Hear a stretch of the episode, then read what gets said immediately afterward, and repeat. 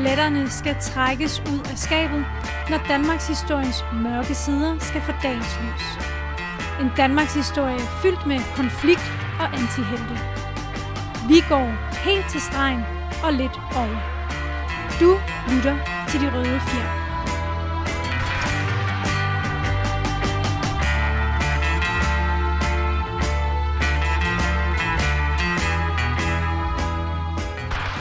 Goddag og velkommen til De Røde Fjer ved mig, Andreas Nørgaard og Kalle Kølmand.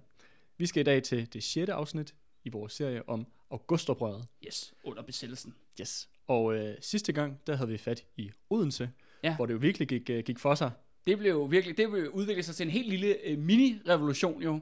Øh, ja, og store. Der skete og meget dramatiske begivenheder. Det gjorde der. Og vi så jo, hvordan at øh, samarbejdsregeringen, at den på øh, paradoxal vis Den, faktisk, trak, den trak en sejr på målstregen. yes, ved, faktisk ved hjælp af DKP og kommunisterne, at de faktisk øh, øh, ja, bekæmpede den her strække. Jeg var med til at Ja. få rådet strækken, og Ja, derfor i det- i det aller- samarbejdsregeringen. I det aller, aller sidste dag, vendte, på den sidste dag mm. af opstanden i Odense, så vendte de rundt på en tallerken, og så indgik de mere eller mindre en uheldig alliance Ja, med Socialdemokratiet. med, med Socialdemokraterne, ikke? Ja. Og det var virkelig, og det, og det reddede, om man så må sige, samarbejdsregeringen, mm. Og samarbejdspolitikken. og samarbejdspolitikken. Mm. Men igen, det, hvad, jeg tror måske, at det købte samarbejds nazi-alliancen, det købte måske to-tre dage mere, mm. som vi vil se på ja. i over de kommende episoder. Og det er jo det, vi skal til nu, fordi at den her opstand i Odense, den var virkelig en kæmpe inspiration og Det spredte, var sig, kæmpestort, ja. og spredte sig til massevis af byer. For i dag, der skal vi runde ikke mindre end 13 provinsbyer. Yes, 13 provinsbyer. Vi skal på den helt store Tour de Force. Vi skal rundt i det danske landskab. Jeg har skaffet Andreas mit gamle folkeskoleatlas, så han har mulighed for at følge med. Øh, Så det kan måske lytterne også gøre, når de sidder og lytter med i den episode. For Ja. vi kommer virkelig til at køre, ja, besøge en masse Det gør vi. mindre danske provinsbyer. Ja. Og, øh, og mange af de byer, vi skal til, det er ja, byer på, på Fyn. Ja. Eller, øh, eller, eller ja, øh, Og trekantsområdet i, Trekantsområdet i Jylland. Til, i Jylland, ja, og ned til, til Haderslev. Og så ellers øh, lidt øh, den, den vestlige del af Sjælland. Ja, vi skal lige over på den anden side af Storebælt. Ja, ja. Så mange af de her opstande, det er ligesom centreret omkring Fyn og det centrale Danmark. Ja. Ja, og så lige inden vi går i gang, men så er der lige en vigtig pointe, vi lige skal have med fra episoderne i Odense. Øh, og det ene element, det er det her med tyskerpigerne, mm-hmm. som vi brugte rigtig meget tid på at snakke om. Fordi det er noget, vi vil komme til at se igen i forhold til de her mindre provinsbyer. Mm. Øh, og det andet element er jo så, så vi snakker om det der med, det nærmest udvikler sig til revolution i Odense, det var jo det her stadion, stadionmøderne, der foregik, mm-hmm. hvor 10.000 vis af borgere i Odense 20.000 vis. Ja, ja 20.000 vis af borgere i Odense, de samlede sig på stadion, og så valgte de en spontan ledelse til at lede den strejke, eller den opstand, der foregik i Odense. Mm-hmm. Og, og det er noget, vi ser igen. og det er noget, simpelthen noget, der kommer til at være en inspirationskilde. Og det er interessant, er, at vi snakkede jo sidste gang, Andreas, om at Esbjerg, du ved, Esbjerg havde allerede fået sådan en mytisk mm. øh, rolle. Med fiskerne, der kommer, for- og fiskerne, der rygterne om kommer. det. Ja. Men det interessante er, at nu efter begivenheden i Odense, så kommer Odense med, ligesom i den myte. Mm-hmm. Så nu er det Esbjerg Odense. Mm. Ja. Du ved, så det er meget- altså det er nu, kan man sige, at øh, opstanden har fået endnu et, mm, et rygstød, endnu ja. et symbol, og det er faktisk Odense, og det er faktisk de her stadionmøder, mm-hmm. som bliver en inspiration for bevægelsen. Mm. Så man kan sige, at den her, det her, øh, den her opstand har virkelig også fået noget momentum nu Ja, med, med opstanden i Odense. ja, det må man sige. Og øh, øh, nu skal nu, lad, os, lad os bare hoppe ud i det, Andreas. Lad os gøre det. Ja, så for det første, begivenhederne, vi kommer til at tale om nu, de her 13 forskellige byer, det foregår mellem den 19. til den 24. august. Mm-hmm. Men jeg gider ikke at sige datoer i individuelle byer, for jeg synes, det bliver alt, alt for forvirrende. Men det er bare Okay, vigtigt, ja. at vi ligesom forstår, at det er fra den 19. til den 24. at det her for- foregår. Så det er, om man så må sige, øh, fra Odense er på sit højdepunkt til Odenses afslutning. Ja. Det er der, det her det foregår. Og Så det er også meget simultant, de foregår, de her opstande. Ja, ja fuldstændig. Ja. Og det, er- det er også ligesom er vigtigt at forstå, at det hele foregår samtidig. Mm. Øhm, og så vil jeg tænke lige hurtigt, jeg vil øh, nævne byerne. Øh, selvfølgelig går vi ind i dem alle individuelt, men ligesom for at vi ligesom, om man så må sige, kan prøve at få et overblik over, hvor foregår det henne i Danmark. Mm-hmm. Øh, vi, og det er ikke fordi, vi kommer til at tage det i den her rækkefølge, jeg siger nu. Men vi har Kolding, mm-hmm. din hjemstavn jo. Yes. Ja, det kan du øh, glæder jeg mig til at høre. Andreas, se, se, se frem til. Øh, der er Kolding, der er Nyborg, ja. der er Middelfart, der er Vejle, der er Haderslev, der er Korsør, der er Roskilde, der er Bogense, Forborg, Kærteminde, Fredericia, Slagelse og Assens. Og det interessante er, Andreas, når du nu kigger på dit, øh, mit skoleatlas, øh, kigger her på kortet, så kan du lige så prøve at se, at det faktisk er i et bælte hen over Danmark. Mm. Ja, Eller det, er, fald- det er jo det hele det centrale Danmark Ja. med, med kan man sige, over Fyn. Ja, lige præcis. over. Og, men, ja. og så på hver sin side, om så må sige, Lillebælt Mm. og Storbælt. Ja. Øh, og det kan man sige, det mønster kan man sige, er ligesom at opstanden ligger i et bredt bælte faktisk i den mest centrale, øh, hvad skal vi kalde det, infrastrukturvej, mm. tværs igennem Danmark, altså henholdsvis fra Sjælland til Jylland over Fyn. Mm. Det er noget, der sætter alarmklokkerne i gang i den ty- hos den ty- tyske øverstkommanderende øh, øh, i Danmark for militæret, von Hanneken. Fordi han kigger på det her. Han, han er jo militærmand. Mm. Godt nok skrivebordsgeneral, men ikke ja, desto mindre Han, militærmand. han, har, han har militærbrillerne Ja, på. og han kigger ud over Danmark jo, som han er jo sat til at forsvare, og så ser han lige pludselig, at der udbryder en opstand i et bælte langs hans vigtigste vej for kommunikation og log- logistik og transport. Og von Hannikens konklusion bliver, han tror, at det er modstandsbevægelsen i Danmark, der har startet de her opstand, og de gør det som en optakt til, at en allieret invasion af Jylland Mm-hmm. kommer til at foregå lige om lidt. Okay. Og det, er jo- det er jo ret interessant, at han ser det som det er modstandsbevægelsen, der har, der har begyndt Ja, det. lige præcis. Og det skal så siges, det har intet hold i virkeligheden. Nej, nej. Men, men man kan godt for egentlig forstå hans rationale. Mm. Man skal huske på, at han jo kommer til Danmark med den der mission med, at han skal redde sin militære officers øh, karriere. Er jo helt desperat. Ja. Og samtidig er det jo her i sommeren 43, du ved, øh, Italien er jo lige blevet invaderet, og der mere og mere trækker op til, ja, Operation Overlord, altså det der bliver, øh, du ved, landgang i Normandiet, Ja. altså godt nok året efter, at de her rygter begynder ligesom at spire om, at okay, nu kommer, hvad hedder det? det Invasionen. Ja, invasionen lige om Ja, lidt. Ja, og så for ham, kan man sige, som er jo i Danmark med hele det her fokus på, mm. at han skal forsvare Danmark mod en britisk-amerikansk invasion, så er det her jo virkelig et red flag. Ja, han læser måske også lidt mere ind i det. I ja også det. fordi, ja. som vi har snakket meget om, det er jo ikke modstandsbevægelsen, Nej, nej. der har lavet de her opstande. Nej, nej. Det er jo en spontan rejsning af befolkningen. Mm. Øh, Og det, er jo, og, det er jo, og det er også det et andet aspekt, han ligesom mangler, at jo, opstanden er jo vendt mod tyske soldater lokalt i forskellige byer, men den er jo også vendt mod samarbejdsregeringen. Mm. Og samarbejdsregeringens repræsentanter, altså i forhold til enten, ja, på den ene side kan man sige politiet, og på den anden side, altså fagbevægelsen og Socialdemokratiet, som de to- absolut største organisationer i Danmark på det andet tidspunkt. Ikke? Mm-hmm. Øh, men det er også bare vigtigt for en mængde, fordi det er også det, der er med til at øh, eskalere situationen. Ja. Fordi tyskerne begynder at tro, at det her er en del af en militær operation, som den britiske efterretningstjeneste har sat i gang, ikke? med Ja. hjælp fra danske modstandsfolk on the ground. Ja, det er også at, at kan sige, uh, give modstandsbevægelsen æren for meget, øh, for, Ja, ja, ja, ja. for mere end de måske Ja, kan. ja, øh. men det vil også sige, nu har vi jo, uh,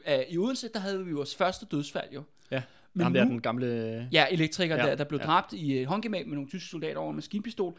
Men nu kan vi ligesom, når vi går igennem provinsbyen, kan vi godt se, at det begynder at blive blodigere og Mm. blodigere, og det bliver mere og mere voldeligt. Ja. Øh, og det kommer så også af, at tyskerne, du ved, at hvis, om man så må sige, hovedet på slangen begynder at tro, at øh, det her det er faktisk øh, en prelude til en invasion. Mm. Så, Så begynder de også at behandle det som begynder det. det jo at sive ned i rækkerne, ikke? Og, og, og tyskerne, okay, lige om lidt, så, altså, så kommer modstandsbevægelsen ud i det åbne og begynder at skyde på os alle Ja, steder. og britterne kommer og... Og britterne kom, ja. Så det er vigtigt. Det socialdemokratiske parti er det mest lojale mod tyskerne. Andreas, lad os springe ud i det. Lad os gøre det. Yes. Vi tager vores øh, første by, øh, Nyborg, Ja. øh, ja, som ligger der på Fyn. Øh, og det er jo, kan man sige, den starter sådan meget klassisk, og det vil jo også ligesom se, når vi går igennem det opstand, at der er nogle ting, der ligesom gentager sig fra opstand til opstand.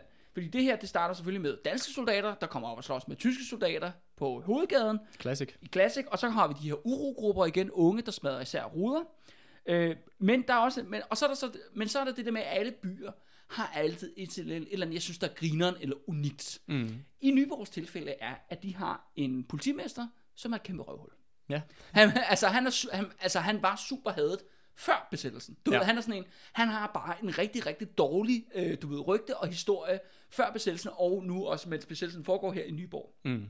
Og han er jo sådan virkelig, da de her uroligheder begynder at starte, så sætter han altså politiet massivt på gaden, og så får folk bare bøllebank øh, en masse. Ja, og det gør ham i næppe mere populær. Nej, og det fører faktisk til, at det er sådan, at strejken starter i Nyborg. Det er ved, at jernstøberiet går i strejke, men de går ikke i strejke mod tyskerne, de går i strejke mod det danske politi. Okay. Så det er faktisk første gang, at vi har ligesom en, en generalstræk, der faktisk... Altså jo, tyskerne er jo involveret i det, Ja, ja, med de her skadeslagsmål, men det er faktisk rettet mod politimesteren. Ja, okay. Det er faktisk rettet mod politiet, først ja. og fremmest. Øh, og det gør det så jo øh, ret øh, anderledes, ikke? Det interessante er så, at øh, de her jernstøberiarbejder, og det er så den største arbejdsplads i Nyborg, de, er jo, øh, de har strækker, og så holder de et stormøde øh, på fabrikken, hvor politimesteren faktisk kommer. Okay. Fordi de ved, de har jo sagt, at vi strækker på grund af dig. Vi, ved, vi, strækker på grund af dig og din voldelige, og de voldelige betjente, du har sendt Så, så kommer han lige ud lige og så kommer han ud, og så kommer han ind, og så siger ah, men det var også en misforståelse, og han undskylder mange gange, og så lover han, jamen ved du hvad, vi, øh, vi øh, skal nok få styr på betjentene, vi skal nok så få noget ro på.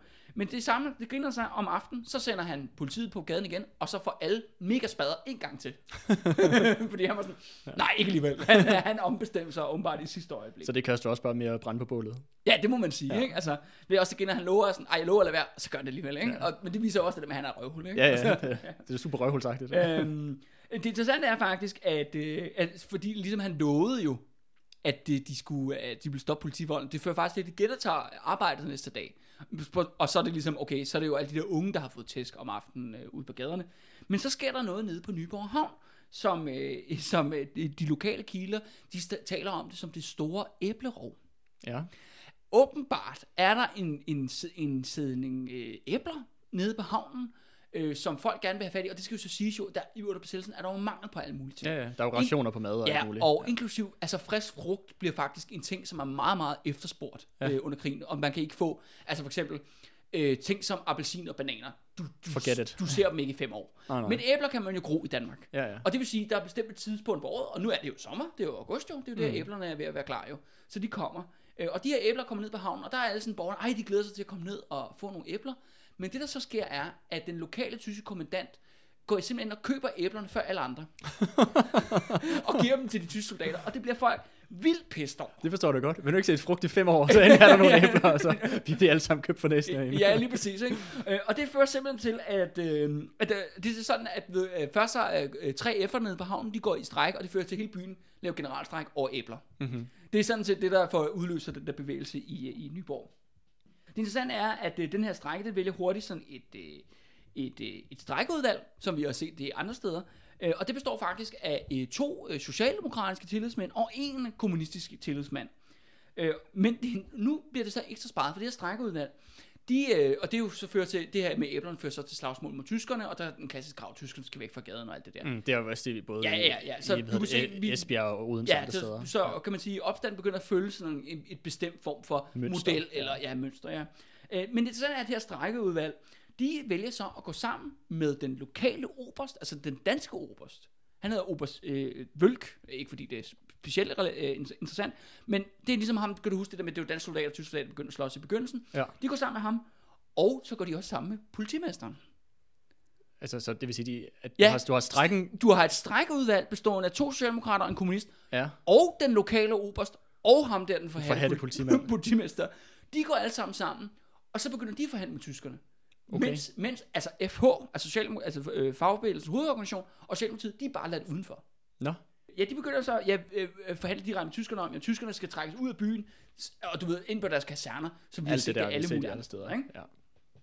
Det interessante er, og det er jo sådan helt vildt, at, at også fordi ham, den politimesteren virkelig er en asshole. At han er bare sådan, okay, så skifter han over på en hest. Også den lokale oberst. Det er meget sådan opportunt. Det er sådan Ja, opportunistisk. Ja. Men det, det, der så sker så, at dagen efter, ligesom, og de begynder at forhandle med tyskerne og sådan noget, så indkalder de socialdemokratiske organisationer til et stormøde, på, eller møde for dem, på Badet i Nyborg.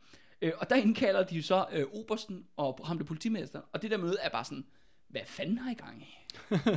hvad, hvad, hvad er det, I laver med, at I øh, allierer jer med den her fagopposition? I skal jo ligesom Hvad med os? ja, det skal ligesom være med os. Og, det, og der, der lå det, ah, der har det Obersten og politimand. Ah, Okay, det kunne de godt se. Det var lige, de var lige caught up in the moment. Eller, du ved, at de lige valgte at gå med den her, kan man sige, uh, revolutionære opstand, avantgarde. ja. Ja, ja. Eller, øh, ja, men, okay, men de går på hurtigt tilbage ind i, ind, Folden. ind, ind i folden. Ja. Ja, ja. Øh, men, men, øh, og, og, det, og de forhandler som tyskerne og siger, at tyskerne trækker sig ud, øh, og nu skal der være ro, og arbejdet skal genoptages.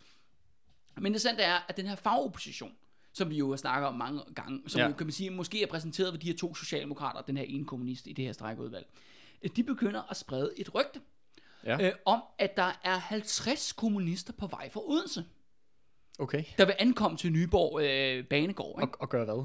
Ja, og det er jo så det. Men hvad vil de gøre? Så er de her. Så, så er de her. øhm, øh, og, men der svarer vores gode politimester, han er selvfølgelig fuldstændig afvist, og han siger bare sådan, vi smadrer dem fuldstændig på stationen. Så det, der sker om aftenen, er, at befolkningen mobiliserer helt vildt, går ned til toget for at vente på, at 50 kommunister vil komme fra Odense. Og politiet kommer derned talstærkt for ligesom at tæve de der 50 kommunister, der skulle komme fra Odense. Men de kommer jo sjovt nok aldrig, fordi Nej, nej, nej. de har aldrig været på vej. Nej. Øh, de her. Men til gengæld så Det føles er så det med fiskerne, for, i, øh, vi Ja, ja, lige præcis. gang med Ja, fiskerne, der lige pludselig bliver øh, mytiske, nogen der kommer... Men det kan du så se, det der med Odense ligesom er trådt ind i den Ja. her øh, kanon, ja. om at det, okay, der kommer hjælp fra Odense. Ja. Og det udvikler sig til et gigantisk masse slagsmål nede på Nyborg station. Okay. Men uden at der kommer nogen fra Odense Hvem- whatsoever. Hvem er det, der slås mod hinanden? Jamen det er jo fordi, altså, øh, befolkningen møder op for ligesom at tage imod, hylde de der 50 falske, altså ikke eksisterende kommunister fra Odense, der vil komme med toget. Ja. Og politimesteren, han dukker så op med sine øh, politistyrker jo for at smadre de her berømte 50 kommunister fra Odense. Ja. Men de dukker aldrig op, så derfor så er der jo bare super meget tension. Ja, ja, de så står når det er håndgemænd. Ja. Ja, når de står der over for hinanden. Så er det på et kæmpe stort slagsmål. Øh, og ret interessant er det, at, kan man sige, og det er, ligesom, det er jo ligesom hovedbegivenhederne i Nyborg, men faktisk kommer der til at være uroligheder i øh, Nyborg helt frem til øh, Nazi-alliancens fald. Okay. Den 29. august. Og det er måske også en vigtig pointe, Andreas, at det har vi faktisk ikke sagt i starten, men regeringen kommer jo til at falde den 29. Mm. Øh, det vil sige, at, alt, ligesom, at vi begynder jo lige så langt nu at tælle ned til, at det faktisk kommer til at ske. Mm-hmm. De røde fjer. Skyd efter benene. Men det var Nyborg. Det var Nyborg. Ja, det var Nyborg. Okay. Okay. Så vi haster videre til Korsør. Korsør. Korsør, ja, på den anden Og side. det er jo lige, man kan jo nærmest stå, det var der, hvor færgen pegede at gå mellem Nyborg og Ja, Korsør. lige præcis. Ja, det skal sige, Storbæltsbroen var jo ikke bygget i 1943, så det folk, øh, de kom med, med færgen. Øh, Det, der viser sig, at Korsør, der, det ligesom kommer til at starte opstanden i, øh, i Korsør, det er faktisk øh, arbejder for Odense Nyborg, der kommer over, ligesom begynder at sprede. De, de mere, du skal tænke på, at der er censur i pressen jo, mm. og, det, og de der illegale, hvad hedder det, nyhedsmedier, aviser sådan nogle, nogle gange, så når det ikke frem, eller du ved, måske de en dag bagud, mm. eller hvad fanden det nu kan være. Øh, Så det være meget sådan mund til mund, og det er sådan arbejder for, du ved, for Fyn, Nyborg, Odense området, som ligesom bringer det over sådan rygte til Korsør, og siger, okay, der starter alt muligt øh, over i Odense, der er, du ved, det er nu, det er nu, Der er fandme, nu går det, generalstrække, der er nu går det ned, øh, ja, der nu går er, det vi ned. vil have norske tilstande, alt det her. Øh, men det der faktisk, som det starter i Korsør, det er faktisk ved det her med klipning af tyskerpiger. Okay. Altså igen ser vi det der med, at der er nogen, der ligesom instigerer det her, og så går helt bevidst efter de her, øh, de her damer her. Og så ser man også helt klassisk rodeknusninger, øh, kast med sten, øh, demonstration mod politiet, mm. som vi har set det så mange andre steder. Øh, man indkalder så til en, øh, der kommer faktisk også til at være generalstrække i Korsør, men det bliver erklæret som en solidaritetsstrække Okay. med Odense faktisk. Ja. Altså som, det hoved, altså grunden til, at man overhovedet går i gang med det. Men, Ja, ja. Og, og det skal så, Så det er ikke fordi, det er, det er rettet mod enten tyskerne i byen, eller en politimester i byen. Det er og mere og, med og den det bevægelse, der er i Odense. grinerne er det der med, at lige så forskellige kan man sige, nogle af altså byernes opstand er på mange måder lidt forskellige for hver for sig, så er mange ting afhænger jo også af den lokale tyske kommandant. Mm. Og den tyske kommandant i Korsør, han er bare sådan, da han begynder at se de der uroligheder, bare sådan, mm, du ved bare sådan, det vil jeg ikke blande mig i. Nå, Så tyskerne er slet ikke på gaden på noget som helst tidspunkt. nå. Han vælger bare, han laver sådan en strus, og Ja, ja, gemmer ja. sig bare sådan, og så lukker han øjnene og ørerne og venter, nej, nu går opstanden nok snart væk. og det vil sige, at tyskerne er slet ikke på gaden i Korsør. Nå. Så det er også det der med den der bevægelse, den, var sådan, den mangler lidt, også lidt den der slåskamp. Den mangler lidt Den mangler- nogen, der spiller bold opad. Ja, det Ja. mangler nogle tyskere at slås ja. med, men de er simpelthen, de er bare gone i Korsør. De, Ja, okay. Du ser dem slet ikke. Er det, er, der så, er det så politiet, der kommer til Det, at... det er jo så politiet, der står ja. I forlinjen. Ja. Men der er jo også det der med, at det kan vi så se, det der med, at de der gadeuroligheder og slåskampe, de ligesom eskalerer, du ved, videre og videre. Og tyskerne er jo et vigtigt uroligt element til at eskalere konflikten, ikke? Mm. Du kunne bare se, at det der SS-bataljon blev indsat i Odense. Ja, det de var jo- folk. Ja, ja, ja, det var jo mega trigger, ikke? Ja, ja. Men i Korsør, Også der, vanvittigt provokerende. men, ja, ja, men, men i Korsør, Intet. intet. Ja. Altså, ham der, der er tyskerne, de opfører sig eksemplarisk. øhm, Men det er sjovt, det der med forskellige øh, tilgange, der er blevet taget. ja, Men øh, det her kursør øh, fortsætter det så i mange dage? Jamen altså, de får, øh, mange af de her opstand, de fortsætter sådan 3-4 dage. Okay. Ligesom vi har faktisk set det mange andre steder, måske også lidt som eller Svendborg, øh, Ja, ja, ja. de der mindre byer. Og, og, Så det ja, blusser, endda- blusser hurtigt op, men også øh, blusser hurtigt op, hurtigt ned. og så kommer hurtigt ned igen, ikke? Ja. Ja. Og de her, ja, de, erklærer så solidaritetsstrække med, med Odense. Øh, det, øh, efterfølgende så indkalder den lokale socialdemokratiske folketingsmedlem, altså valgt i, i Korsørkredsen, han indkalder til et stormøde på Hotel Korsør. Øh, og efter sigende det der møde der, det forekommer til at vare to og en halv time, og de siger, det bliver beskrevet som et stort skrigeri. Mm.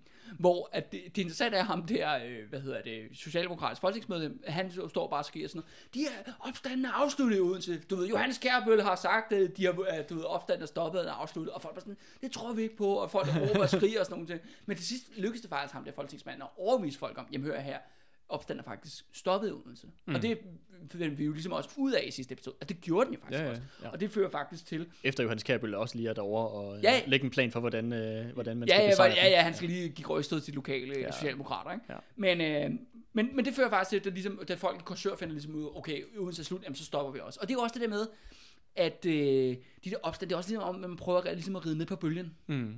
Forstår men ligesom det der med at sige, jamen Odense begynder på det der, fordi at Esbjerg gjorde det. Ja.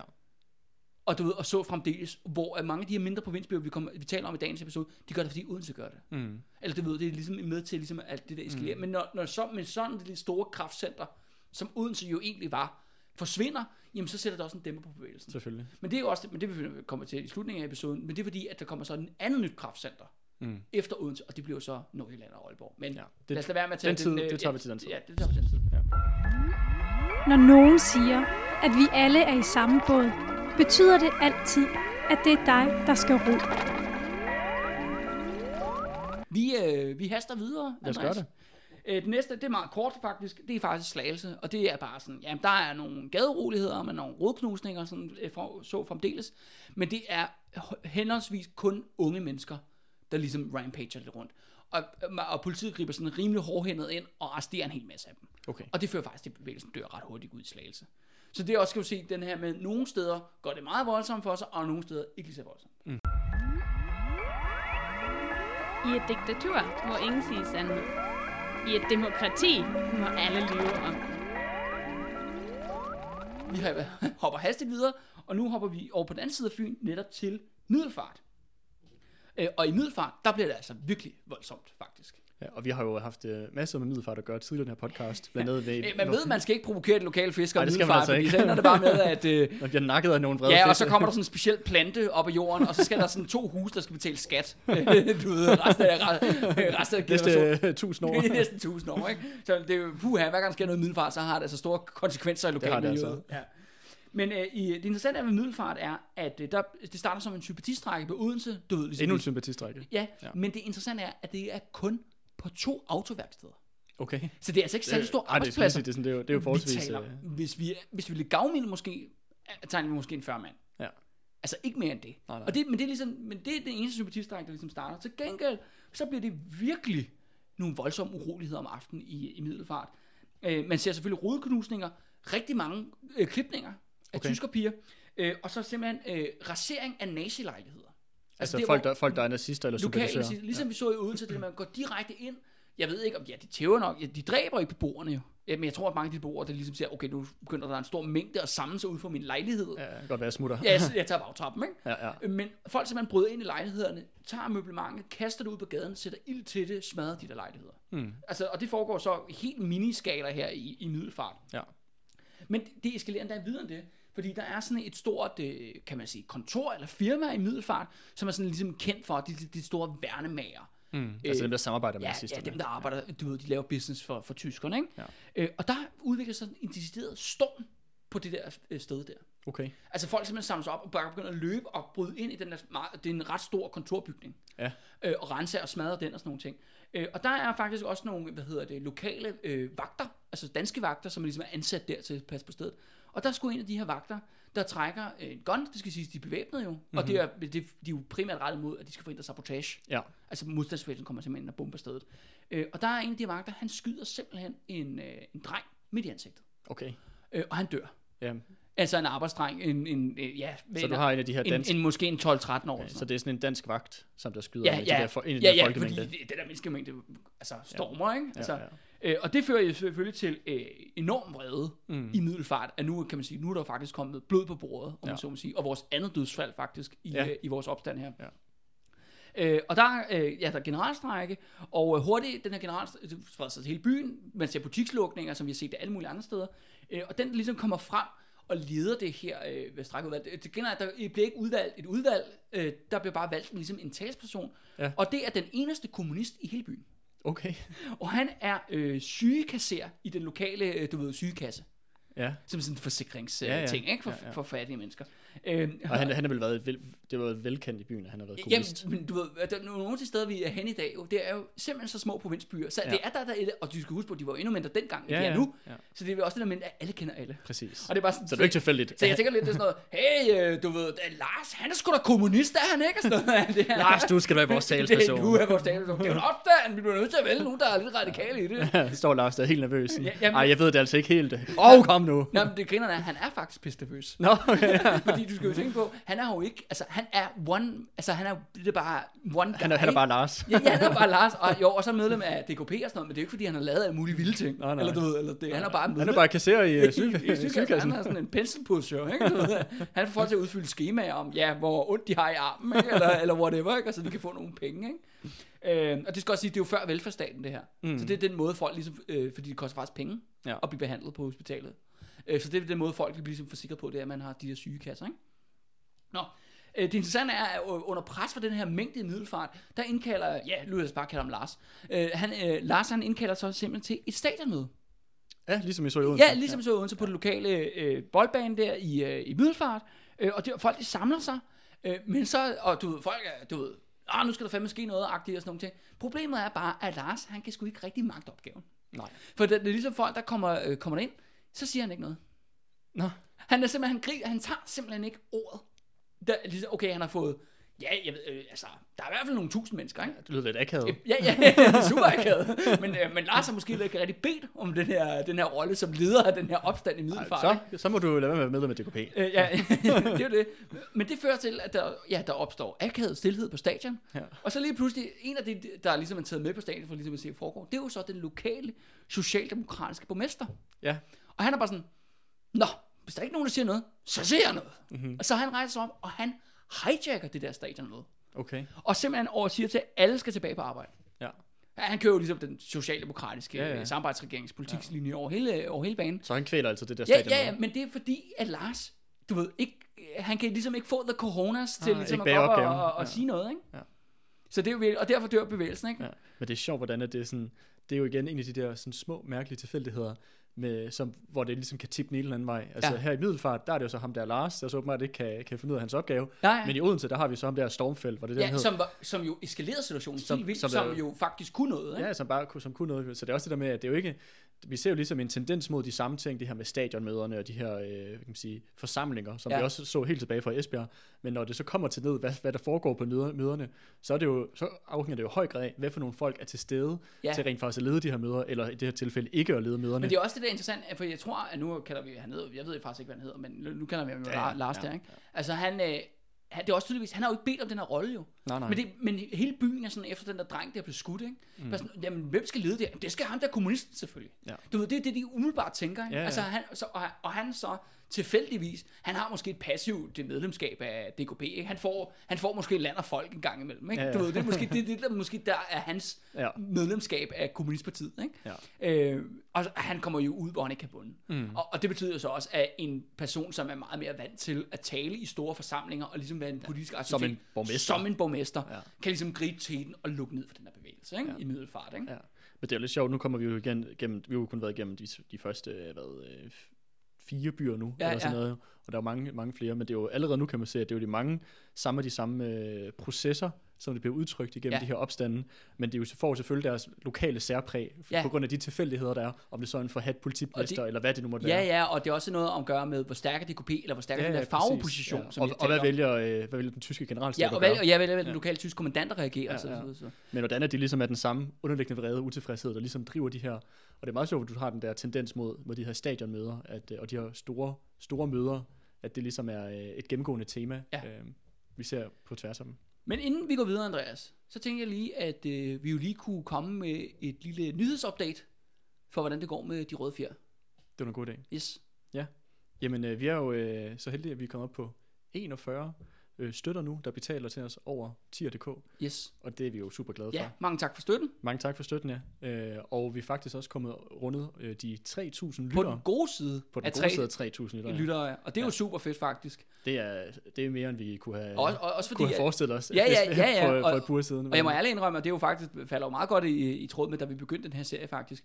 Øhm, de her næsten der er næsten kommet 1000 flere, og de er kommet inden for de sidste 14 dage. Mm. Så jeg vil også bare sige til alle jer, alle jer nye, øh, velkommen til. Øh, fedt, fedt, at I, I lytter med. Ja. Øh, og så for det første, og, og ja, og hvis I kan lide, hvad, hvad I hører, så sig det videre til jeres venner, så vi kan jo hurtigt komme op og måske ramme 4.000. Mm-hmm. Yes.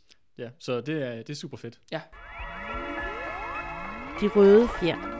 En rigtig kammerat går ikke hjem før midnat. Men vi er jo ikke kommet for at danse, Andreas. Nej. Og nu skal Også, vi... også vælge i... Ja, svælge, svælge i, øh, Lyttere. i, ja, og hvad hedder det, og klapper, klapper selv på skulderen, ikke? Øh, men nu, Andreas, nu skal vi faktisk hjem. Vi skal tilbage til din hjemby. Ej, til 6.000. Ja, god gamle Kolding. Sådan. Yes, fordi at det, ja, din hjemby går heller ikke opstand ramt forbi. Og jeg vil så sige, heldigvis er Kolding, øh, øh, rent tilfældigvis i forhold til det her, det er nok den mest grineren af alle opstanden. Ja. Så det er ligesom dig, kan man sige. Ikke? Nå, Kolding. Det starter helt klassisk. Rodknusninger, der er nogle slagsmål med nogle tyskere. Politiet går ud og tæver folk i Kolding. Mm-hmm. Som vi har set alle mulige andre steder. Men så sker der noget, som er ret anderledes. Man har faktisk en rigtig DKP-afdeling i Kolding på daværende tidspunkt. Men de begynder simpelthen at sprede et rygte om, at den lokale brødfabrik, som er ligesom den store arbejdsplads i Kolding på daværende tidspunkt, at de laver kage til den der SS-bataljon i Odense. Okay. Det er simpelthen, de står bare og hammer bagværk og vin og brød ud, og så sender ja. direkte til SS, der er i gang med at piske en eller anden folk. Det bare står, jeg ved ikke, hvordan man pisker folk og spiser kringle, mens, mens, man, mens man gør det. Men det er det rygte, de her lokale DKP'er, de spreder. Og det får folk helt vildt ophidset. Så der samler sig uden for øh, den her brødfabrik, øh, og så laver de der sådan storm, altså, eller stormen på Vinterpaladset, du ved, okay. Okay. i russisk revolution 1917 ikke? Ved du tilfældigvis, hvor den ligger, den brødfabrik? Øh, nej, men det kan vi jo finde ud af måske til, øh, når jeg skal lave det der kort jo Nå ja. til de der 10 folk. Så Ja. jeg har ikke været inde og kigge på den individuelle geografi, øh, geografi i Nej. alle byer. Men jeg formoder, at den ikke findes mere, den der brød. Nej, for det tror jeg heller ikke. Jeg ikke men det kan være, der ligger noget andet dag jo. Ja, ja, selvfølgelig. Ja, Ja. Øh, men de, altså en stor mængde, og det er sådan det der fabrikskompleks, altså det ligger ligesom en stor øh, hal, hvor de laver det der bager brød, og så er der sådan et stort område udenfor med hegn og sådan noget. De, du ved, springer hegnet og begynder at løbe fuldstændig, du ved, nærmest med, og nogle har en rød fane med, ikke? så de bare løber ind mod den der brødfabrik, for at stoppe det der kage, øh, kage de gerne vil selv til SS. Og de banker dørene ned, ikke? og kommer ind, og de der bagersvende, som render rundt derinde, du ved, dækket af mel, ikke? Mm-hmm. Så, hvad fanden sker der? Og sådan noget. Stop med at lave vinerbrød. Du ved. I, I forråder Danmark ved at lave kage til tyskerne og sådan noget. Og så de der bærsvend sådan, vi laver altså ikke kage til SS. og så viser det sig, det gør de overhovedet ikke. De sætter, de sætter slet ikke noget, øh, hvad hedder det, kage til, øh, til ud til whatsoever. Så det er bare sådan et rygte. Men det er rygte, der alligevel får en rimelig øh, Ja, ja, ja, i ja, kog. ja, ja, lige præcis, på sinden i kog. Øh, men okay, så ligesom, okay, så DKP ligesom er færdig med det, ah, så, så, så skal vi ligesom taktik, og så laver de faktisk en kampagne for, at på alle arbejdspladserne i Kolding, der skal man simpelthen øh, komme af med alle nazistiske medarbejdere. Okay. Så man kører simpelthen en kampagne for, at de skal få, få dem fyret. Ja. Og det bliver faktisk en succes i Kolding. Hmm. Altså, så de går op og så siger, nå, men øh, du ved til England. Hvem er det, der kører den kampagne? det, det, det er den lokale DKP-afdeling Ja, okay. i, ja. øh, i Kolding. Ja. De går simpelthen rundt til alle, du ved, autoværksteder, eller ja, Ja, ja. brødfabrikken, ikke? Ja, ja. Øh, går rundt og siger, hey, der er, I har to nazister, der arbejder her, der er medlem af Dansk Naziparti, øh, du ved, Paul og Jens, eller whatever de hedder, mm. og de skal fyres med det samme. Mm. Ellers så smadrer vi jer. Øh, og, og, det, og det bliver faktisk ja, en succes for mange af de der arbejdsgiver. Nå, okay, jamen, så må vi hellere, hellere gøre det. Øh, ja, cut your losses, ikke? Altså, Ja, ja. må man hurtigt kunne skaffe en anden, ikke? Ja. Øh, så det kaster vi så ligesom over. Men så sker der noget andet. Ret uforudsigt. Kolding har også lige fået sig en lokal boba-gruppe. Ja, altså den, Altså, den ja, her ja, modstandsgruppe. modstandsgruppe, ikke? Kørt af Øh, og de øh, begynder at lave nogle sabotageaktioner. De laver sådan to øh, øh, sabotageaktioner, hvor de springer, du ved, de ødelægger en, springer en bil i luften og, mm. og springer en butik i luften. Altså ikke, fordi det er sådan nogle, det er ikke fordi det er sådan nogle kæmpe aktioner eller Nej, noget som men helst. stadig noget, man lægger mærke til. Ja, ja, der bliver lige knaldet lidt, ikke? Ja. Nede, øh, nede der i Kolding der. Men jeg tror da også, Gestapo, de havde da også et eller andet... Øh, jeg ved ikke, om det var hovedkvarter for Sønderjylland, eller sådan et eller andet, der også lå i Kolding. Jamen, hvis du siger det, altså jeg ved det ikke. Jamen, jeg kan ikke huske, om det var Gestapo, men der var, der var i hvert fald en eller anden, Ja, ja, ja. de der, øh, som øh, lå Men- der. Så der, der, der er har også, der har også været en masse, masse ting. Men det der faktisk sker, der, fordi det næste der sker, er faktisk noget med et hovedkvarter i Kolding. ja, okay. Øh, og det er, men det er ikke Gestapo, skal jeg sige. Det er den 160. infanteridivision. Deres stabskvarter, øh, kvarter, hovedkvarter, det ligger simpelthen i Kolding. Okay. Altså der, hvor ja, generalen han er, og hans ligesom, medarbejderstab, og så ligger soldaterne rundt omkring, ikke? Mhm. Mm-hmm. De her 160 infanteridivision, som jo ligesom er i den del af Jylland jo, fordi han, von Hanken tror jeg, der kommer en invasion jo, Ja, ja. lige lidt. Øh, men det her, kan man sige, at de her øh, Boba, de laver de her to øh, små aktioner, det får følge en masse unge på gaden, du ved, uro, rodeknusning, alt det vi har set alle, alle mulige andre steder. Og så er der en eller anden ungersvend, som har et kanonslag med. Altså ikke en rigtig bombe, men et kanonslag, sådan en fyrkeri. Sådan, ja, fyrkeri. Ja, ja. Og han kaster det direkte ind i stabshovedkvarteret Okay. hos den 160. infanteridivision. Ikke? Ja. Så siger bang, ikke, derinde. Og det er de sikkert Men ikke der, særlig der, glade er for. nogen, der er ikke nogen, der kommer til skade eller noget. Nej, nej. Men tyskerne flipper fuldstændig skråt. Ja. For de tror jo faktisk, at de, du, igen ikke, Andreas, de tror jo, invasionen og modstandsgruppebevægelsen Mm. er lige i gang med at forberede en invasion lige om øjeblikket, fordi det er det. For en Hanneken siger jo i, Ja. øh, i, i Så de Viborg, er, de er rimelig meget nævne siddende ude på tøjet. Ja, lige præcis. Ja. Så det de gør er, at de går ud og tager øh, 13 tilfældige mennesker. De går bare simpelthen ud på gaden og anholder 13 tilfældige øh, borgere i Kolding, og så er de på gisler. Okay. Og det, og det skal siges, det er helt normal praksis af for besæt, tyske besættelsesmagt alle mulige andre steder. ja. Altså, det er ikke noget, man har set i Danmark, fordi man har haft, jo haft Nazi-alliancen, men du ved, det har man set i Norge og i Holland og alt sådan noget. Ja, ja. Når, hvis der bliver anslag mod den tyske soldater, så tager man gisler, og hvis, folk, hvis tyske soldater dør, så skyder, hvis en tysk soldat dør, så skyder man 10. Hmm. Det er simpelthen reglen. Hmm. Nu kan man så sige, at det er jo kanonslag. Altså, det er, det er jo på grænsen af, af drengestreger, mm. om så må sige. Øh, øh, og så de altså skyder ikke de her 13 øh, personer, men de holder altså ligesom, bum, de ligesom viser, åh, oh, nu har vi altså gisler, mm. back off, ikke? Ja. Det er også der, eller vi kan skyde dem, hvis det ligesom øh, øh, eskalerer. Men så sker der noget andet, som er mega syret, som vi faktisk stadigvæk ikke har nogen forklaring på. Mens tyskerne ligesom har de her gisler, og, og det skal så siges, at tyskerne, okay, de bliver sådan lidt mere, åh, vi overreagerede måske en lille smule, da vi gik ud og, og bare kidnappede 13 tilfældige personer i Kolding, og ligesom tog dem gisler i vores hovedkvarter. Så ah, det er sådan, ah, skal vi løslade dem frem og tilbage. Sådan. Så får de sgu en telefonopringning i stabshovedkvarteret. Okay. Og der er der en person, som taler med stor autoritet. Altså, en eller anden fyr, der siger, jeg, øh, det, det, det, det med de tyskere, de får aldrig rigtig fat i navnet. Nå. Hvem det er. Men ham der, der ringer ind, det er en mand, ikke? Han ringer ind, og han siger, jeg er en kæmpe kanon i FH. I fagbevægelsens hovedorganisation. Mm. Jeg er en kæmpe kanon. Jeg, jeg, jeg sidder heroppe og pamper helt vildt på mit kontor, ikke? Jeg pamper bare Jeg har løs. så meget smørbrød. Ja, ja, ja, jeg har så meget spørgsmål. Jeg bestemmer over så mange, og, sådan, noget. og han siger bare sådan noget, "Øh, hvis I ikke løslader de der gisler, så kommer der generalstræk i Kolding. Og så er jeg bare færdig, så ryger jeg bare ud af byen. Og de der tyskere, de er sådan, åh, gør fuck, mand. Og sådan noget. Også fordi det er jo samarbejdspartnerne, FH, Ja, ja, ja. Så de, sådan, de løslader de der. Okay.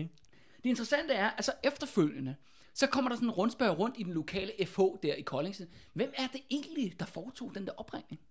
Det viser sig, at det var der ingen, der gjorde. Det har været de Det der, er det her DKP sikkert. Ja, ja, ja men det er simpelthen telefonfis. Ja. det, det, det er simpelthen det, der er tale om. Der er Det simpelthen er fandme et... Øh... en, der er en eller anden med nogle ordentlige, du ved, ja, balls, ja. som simpelthen har udgivet sig for at være en eller anden kæmpe kanon ja. i fagbevægelsens hoved. Det fandme og, tyskerne, og tyskerne ved jo ikke, hvem de er. Nej, nej. Ved, de er jo ikke på navn med alle, Nej, der sidder nej. inde i det der apparat, ikke? Ja. Så de er bare sådan, åh, fuck, mand, nå, vi må hellere, vi må Det er, fandme, det er fandme noget et gamble, men det, det virkede sgu. Det er sgu meget cool. Ja, øh, men det interessante er så ligesom, at øh, men da de her og 13 bliver løsladt, jamen så er det jo faktisk en, en, øh, en sejr. Mm. Tyskerne bøjer sig faktisk, og så okay, og tyskerne trækker sig væk fra gaden på baggrund af en falsk telefonopringning. Ikke? Ja, ja. Men det, det tager, det, desværre kan man så sige, det tager jo lidt luften ud af opstanden i Kolding. Ja. Det er ligesom, okay, nå, vi vandt helt vildt, og nå, hvad så nu? Ja, ja. ja, så, Men, det, men det er jo sjovt, at du siger, så de har fået nazisterne fyret på de forskellige arbejdspladser. ja, Og nu har de fået gidserne løsladt. Så Ja. det er sådan... ja det, er, altså, det er en sejr for Ja, ja, Kolding, det er ikke? men, men beskeden, Men, men, men, det skal så også siges jo, at Kolding aldrig kommer i generalstræk. Nej. Det er jo også ligesom er vigtigt at, at, forstå, ikke? Altså, Ja. ja. det, er ligesom, det kommer aldrig faktisk til strækken, men der er bare nogle, ja, Og tak til nogle... Det lyder som en utrolig grineren DKP-afdeling, hvis man, hvis man var medlem af den i, ja, ja. i Kolding. Ikke? De har haft nogle idéer. Ja, ja, lige Falske løbesedler og Ja. telefonfis. Og... Ja, ja, ja, ja. ja de købte Det har været, det har været kørt af sådan en 15-årig drenge. Ja, ja, det er det præcis. Under tiden kræver det lidt humbug at få folk til at tro på selv de bedste ting. Nå, men det var altså øh, Kolding. Ja. Øh, vi springer hastigt videre til, øh, ja, nabobyen skulle jeg næsten til at sige, Fredericia. Mm-hmm. Øhm, det in- interessante er, at når man kommer ned i nogle af de her meget mindre byer, der bliver meget mere, ligesom vi snakker om ham der, vores sygekasser der i øh, Middelfart, ikke? noget kommer ned til sådan enkelte personer. Og i Fredericia, det der starter ligesom opstanden i Fredericia, det er, at byen har én, én dansk SS-soldat. Okay. Øh, altså sådan en fyr, der har været i Frikorps Danmark, ikke? Ja, ja. Øh, og han, øh, han De er her derude og vel så frivillige til at Ja, kæmpe for Østfronten. men han er utrolig upopulær. Ja. Og han har, du ved, siden han kom hjem fra Østfronten, har han bare, bare været i et permanent slagsmål. Okay. Altså han kan ikke gå på gaden, uden at komme i slagsmål med folk. Ja. Øh, og det er altså noget, der øh, er, du ved, starter længe før, mm. noget der hedder Augusterbrød. Men mens det her Augusterbrød foregik, så går han endnu en gang på gaden, og så er der nogen, der, du ved, siger, buh, nazisvin eller et eller andet. Ja.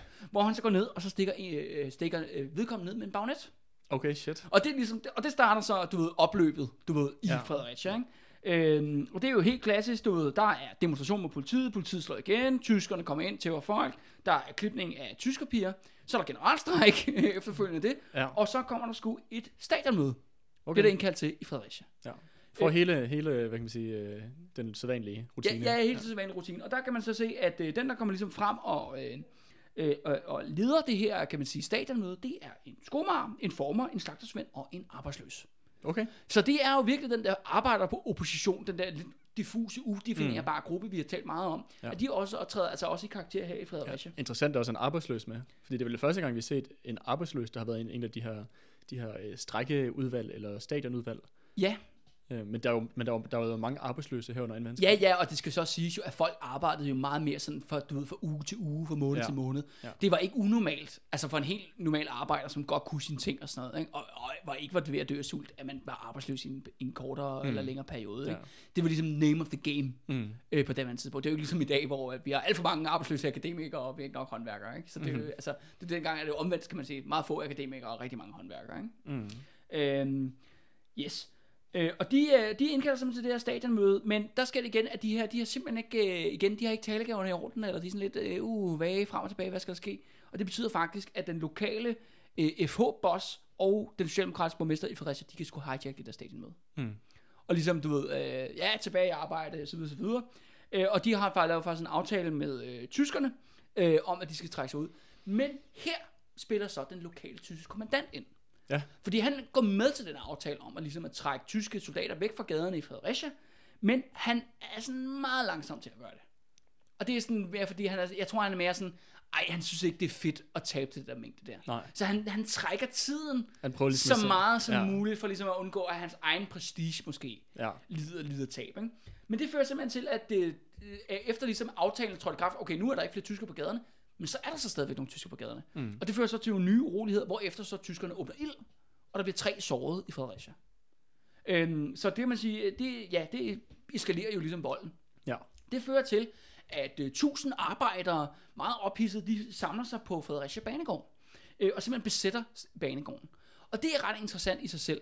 Det er en kæmpe banegård, siger Det, Fredericia. ja, det er og et det, knudepunkt. og det ved jeg, du, du er jo selv fra det område derovre. Ja, i- men det er jo, hvis du skal, hvis du skal fra, øh, det er altid der, du skal skifte tog, og der er tog, der bliver koblet sammen. Altså, det er jo virkelig sådan knudepunktet i Det er Jylland. meget strategisk Ja. vigtigt for jernbanen, det er netop Ja. Fredericia. Ja. Fredericia øh, ja, Banegård. Øh, og det får blandt andet også alarmklokken til at ringe ind hos von Hannigan jo. Mm. For nu, okay, nu har vi decideret arbejder, der besætter faktisk et virkelig centralt Mm. logistisk øh, togknudepunkt, som, ja, som er Fredericia.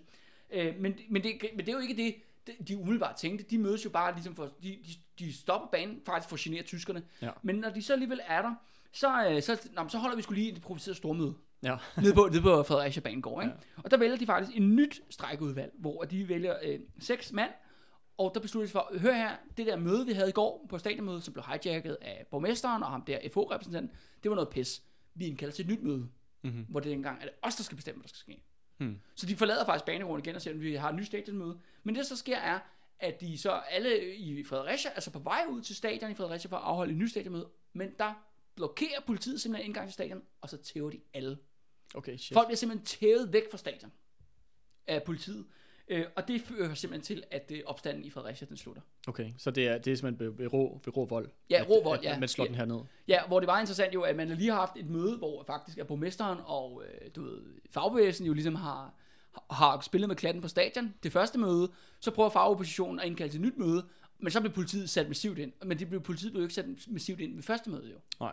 Det var ligesom vigtigt at pointere, ikke? Mm-hmm. Men det kan man også bare se det med, at de der stadionmøder altså, er jo langt fra lige så succesfulde, som de var i Odense. Ja, ja. Men, men man kan se ligesom, De at de henter direkte inspiration fra, fra. Odense, ikke? ja. At de også de har fat i noget af det, noget det rigtige i den forstand, at de godt kan se, hvor er det ligesom, vi skal hen af, hvis det her det skal kunne tages videre. Ja, Men at det er så, når du står dernede, at der så ikke er nogen, ligesom, der kan tage til den, eller, eller lede det, og så er det jo, at det løber ud i sandet. ja, ja, fuldstændig. Fanden, der er disse bundelandssocialister. Nå, men vi springer heste videre, Andreas. Ja. Nu tager vi simpelthen øh, til Vejle. Øh, Vejle starter faktisk med, at øh, en masse unge mennesker samler sig ud på gaden, og de kaster ikke med sten, de begynder at synge. Okay. Og det er jo noget af det der med sang. Det har Ja, vi så faktisk det har vi også set i Esbjerg og andre steder. Ja, og og det er dem, ja, åbenbart, øh, jeg ved ikke, altså, hvor, altså jeg Hvad føler- synger de? Ja, Jamen, altså, de synger forskellige danske fædrelandssange. Okay. Øh, sådan noget, for, ja, for eksempel, øh, du ved, Kong Christian stod ved høje master og sådan nogle ting. Ja. Øh, lidt i den der dur. Øh, men det udvikler, udvikler sig hurtigt til, okay, vi gider ikke bare stå og synge, lad os lige smadre en ruder, måske skulle vi også lige klippe nogle tyskopier. Og det gør Den, man den så. naturlige, Det er den naturlige reaktion, ja. når man nu alligevel kommer ud på gaden. Ja. Øh, og faktisk, øh, så øh, på et tidspunkt, så er, øh, ja, så overrasker man en tysk officer, som er alene, og han får super tæv. Hmm. Og det fører selvfølgelig til voldsomt sammenstød med den lokale, de lokale tyskere, af sådan en officer for tæv på gaden der i Vejle. Og det det interessante er så, at nede på Vejle Havnen, der er der så en damper.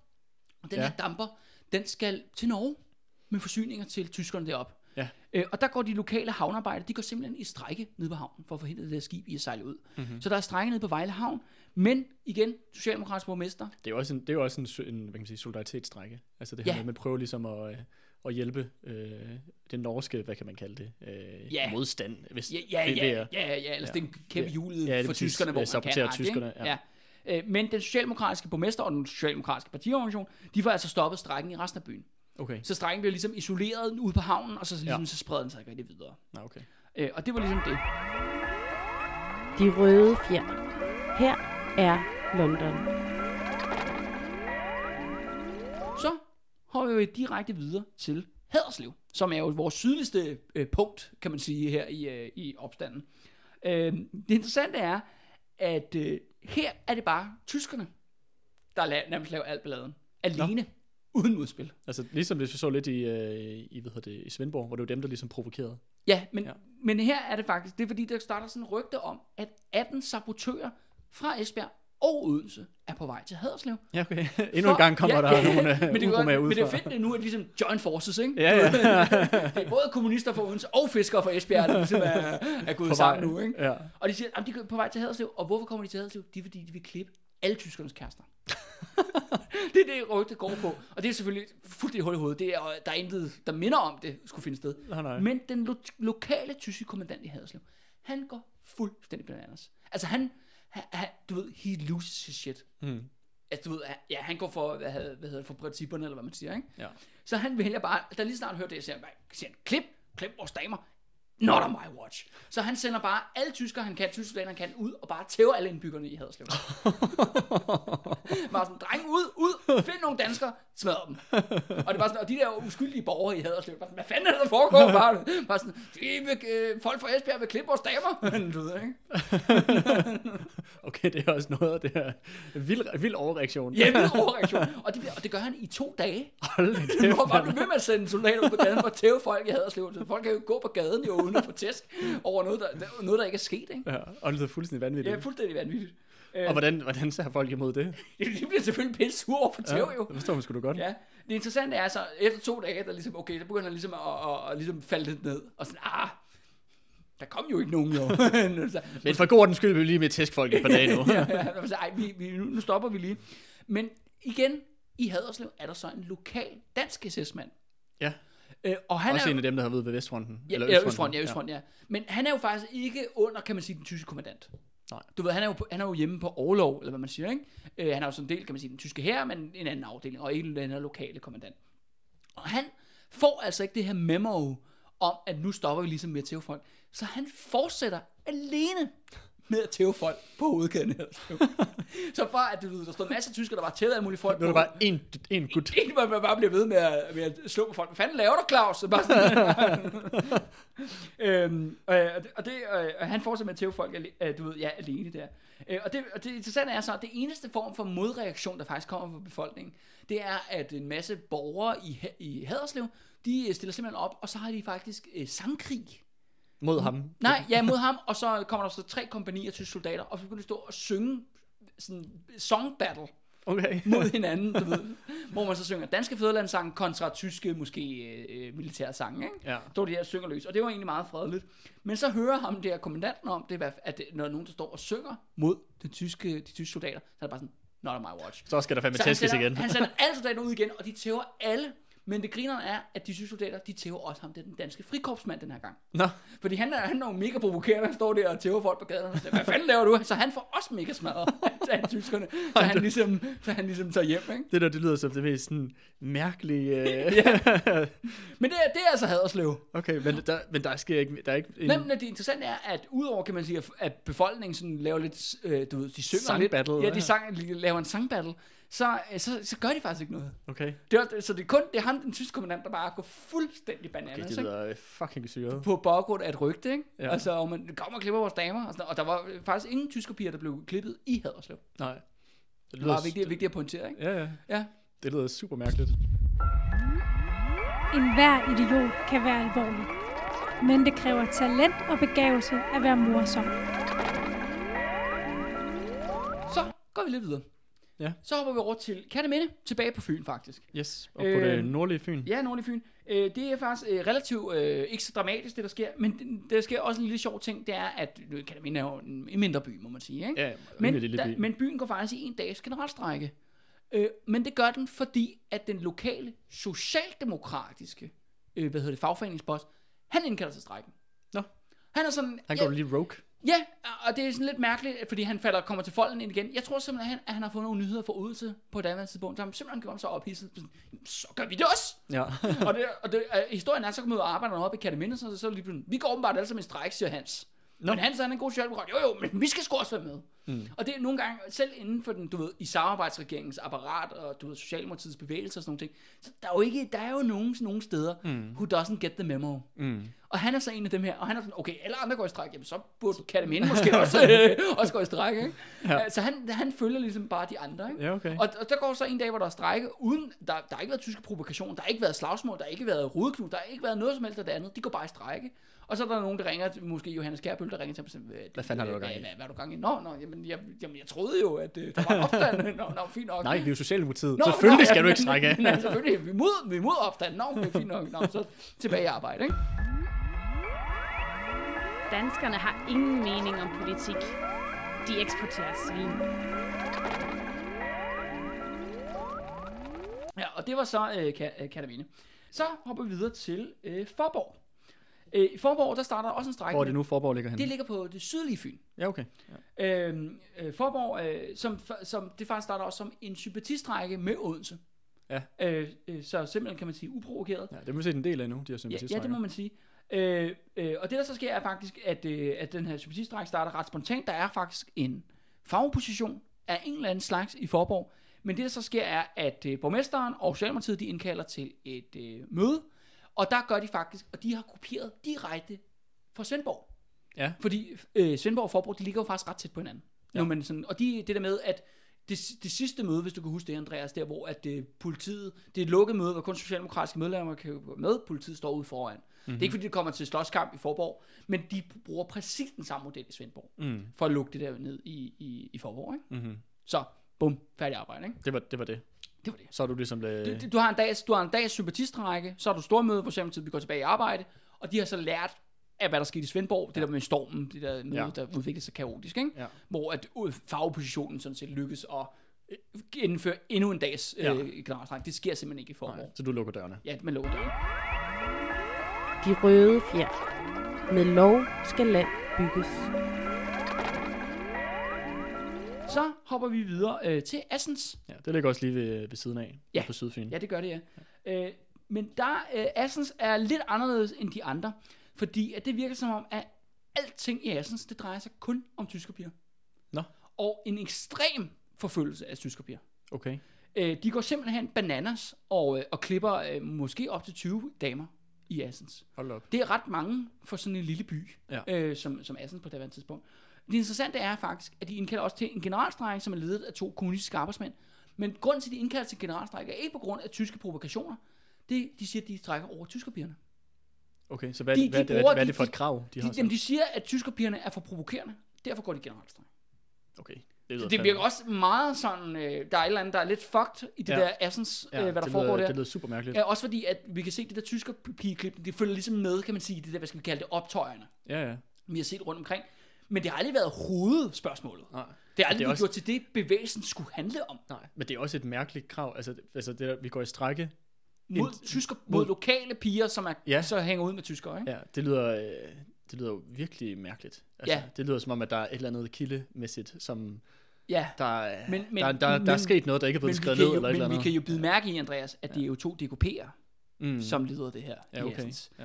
Øh, jeg, ved, jeg tror, det er for meget at skulle hoppe til de der konklusioner, men vi kunne bare se jo i, i Odense, Odense, Ja, ja. at det var dem, der stod bag mange Ja. ja. af de der øh, klipninger der. Ikke? Ellers skulle det være sådan noget med, at, øh, at man kan se, hvordan at i andre byer, at de her generalstrækker, at de ligesom kommer kommer i opposition til alle mulige ting og sager, at det her det er måske et bevidst forsøg på også at lede det over i en eller anden mærkelig retning, Ja. hvor det ligesom også er, hvad kan man sige, forholdsvis uskadeligt, men hvor Ja. stadig kan få lov til at lukke noget af den øh, frustration ud, som der er. Men det interessante er så, at i Assen, på Assenhavn, der ligger der faktisk et tysk, øh, mindre tysk krigsskib, som Ja. ligesom er stationeret der. Øh, og den lokale, altså, og det er ligesom de tyskere, der ligesom er i Assens. Mhm. Mm-hmm. Og ham der kaptajnen, der er ombord i krigsmarinen der, ikke? han er sådan, okay, øh, de folk er ved at dræbe de der damer der.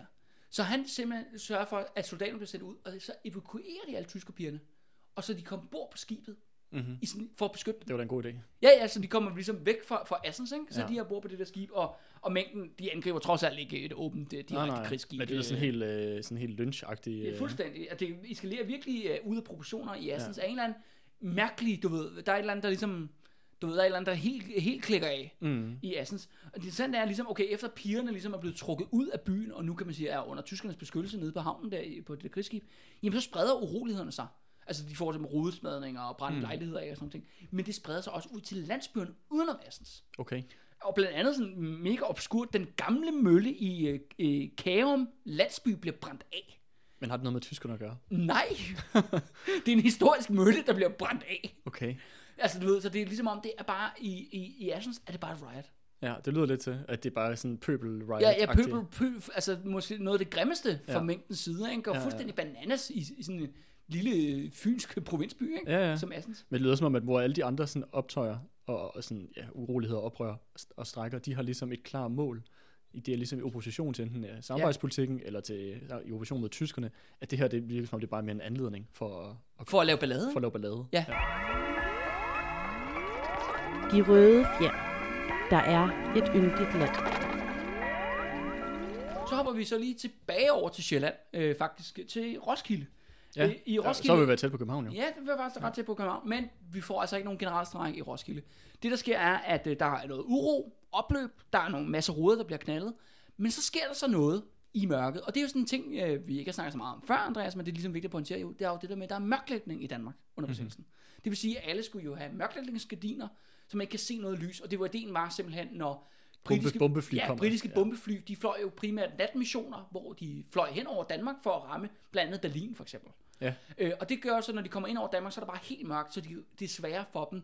Og navigere Ja, rundt og- navigere, og så kan det være, at de kaster deres bomber det forkerte sted, eller de flyver forkert mm. øh, et sted hen og sådan ting. Og det er ja. derfor, man har, man har mørklægning. Men det vil sige jo, at alle byer i Danmark om natten, de er bare knaldhamrende mørkt. Ja. Altså det er vigtigt at forstå det der med andet besættelsen. Og man har nok set i Matador, der hvor de brænder, øh, du ved, øh, mørklægningsgardinerne af, ikke? Mm. Og man snakker også meget om i den gang, fordi øh, i hvert fald hvis man er ja, fra København, Helsingør, du ved, den her del af Sjælland, at man kunne kigge over til Sverige, hvor der var lys jo. Mm. Fordi Sverige var jo ikke med i 2. verdenskrig. Så det med, Nej. på den ene side Øresund, knaldhamrende mørkt. Du kan ikke gå uden for din dør, uden at støde ind i ting, ikke? Ja, ja. Og så på den anden side, så er der faktisk bare bravende lys, ikke? Det lyder lidt som de der billeder, man kan se om natten for Nord- og Sydkorea. Næsten. Ja, ja, ja, ja, ja, ja, lidt er der det, ikke? Men, ja. men det var ligesom øh, besættelsesdagligdagen. Ja. Men, men her i Roskilde, der er jo nogle roligheder, der er nogle rodeknusninger, øh, der er balhamrende mørkt. Og så er der en eller anden af de her unge øh, rodeknuser, han bliver simpelthen dræbt, okay. skudt ned, i et uopklaret mor. Hmm. Øh, og det er jo så vores, ja, tredje dødsfald jo. Ja, Øh, det må på- det være. Ja, ja det, øh, og, øh, og det interessante er, at de bliver faktisk aldrig opklaret, hvad der sker. Det interessante er, at den lokale tyske kommandant i Roskilde, han gør ligesom ham der i Korsør. Han, Han stikker hovedet i jorden. Ja, han stikker hovedet i jorden. Tyskerne er ikke på gaden, og hvis tyskerne kommer på gaden, så er de meget ordentlige og høflige. Det vil mm. sige, det er som, tyskerne var ekstremt høflige i Roskilde. Ja. Og sådan, noget. det er bare sådan, danke, danke, og sådan noget. Bitte schön. Jeg og- begynder sådan, nej, sådan, her, nej, ja, jeg, ja, jeg tæver det ikke, det er jo ikke hadersliv, det her. Ikke? I Roskilde, der gør vi det anderledes, ikke? øhm, så tyskerne opfører sig eksemplarisk. Så det der med, at man måske siger, at det, det her mor, der foregår, som også ligesom sætter en, virkelig en dæmper på bevægelsen, okay, mm. så bare de died, ikke? Altså, du ved, ikke? Øh, at det er nok højst synligt faktisk ikke er en tysker, der har gjort det Nej. eller en tysk soldat. Det er højst, hvis jeg, jeg skulle pege på nogen, hvis jeg må komme med et bud, så vil jeg sige, måske det var en dansk nazist. Ja, det kunne det sagtens være. Øh, fordi man kan jo så se, de rodknuser, de går jo tit efter, Nazisterne. ja, ja eller værnemager butikker Ja, ja, og så videre, så ja, videre. ja. Og så er der måske, og de, mange af de her nazister havde faktisk adgang til våben, skal mm. siges. De var bevæbnet. Og vi har jo også set før, hvad var det i Fredericia, hvor der var en, øh, de, ham der, den tidligere SS-gut, der Ja. ja. stak ind ned med en bagnet på gaden, og Ja, ja. ja. ham der i Haderslev, der gik og testede folk ene. Altså sådan, ja, det, en altså, man ja. kan sige, de har jo en, øh, det, er jo, det er jo nogle folk, som der i hvert fald ikke skyer vold. ja, lige præcis. Og i Roskilde eskalerer det simpelthen til mor, Ja. faktisk. Ja. Øh, og de bliver ligesom dæmper på bevægelsen. Vi har verdens hæderligste embedsstand. Andre steder koster det tusinder at bestikke magtfulde personer. Her kan det gøres med en frokost. Og så, Andreas, er vi nået til vores sidste by. Rosin i pølseenden. Rosin i pølsen, og jeg tænkte, at vi skulle slutte af med et kæmpe brag. Ja. Øh, og det bliver meget, meget, øh, kan man sige, øh, ellers i mange andre sammenhæng, meget ganske stille og roligt, Bogense op på Nordfyn, Ja. som er en, øh, en ja, det vi vil kalde en bedteby. Men i, i Bogense, der udvikler sig simpelthen til at et slag, simpelthen. Okay. Altså med guns og håndgranater og eksplosioner, og det bliver helt vildt. I, lille, i, ja, i øh, ellers meget stille og roligt Bogense. Det, der sker er i Bogense, er, at Bogense har lige fået sig en lokal bobergruppe. Mm-hmm. Den her Boba-gruppe består af sådan nogle drenge på 16 år. Ja. Øh, og de har så meldt sig ind i Boba, som er et kommunistisk outfit. ja. Sådan nogle, der godt kan lide at lave øh, telefonfis og... Øh, Ja, det er lige præcis. Men de her drenge, kan man sige, de er jo ikke så overbeviste kommunister øh, som sådan.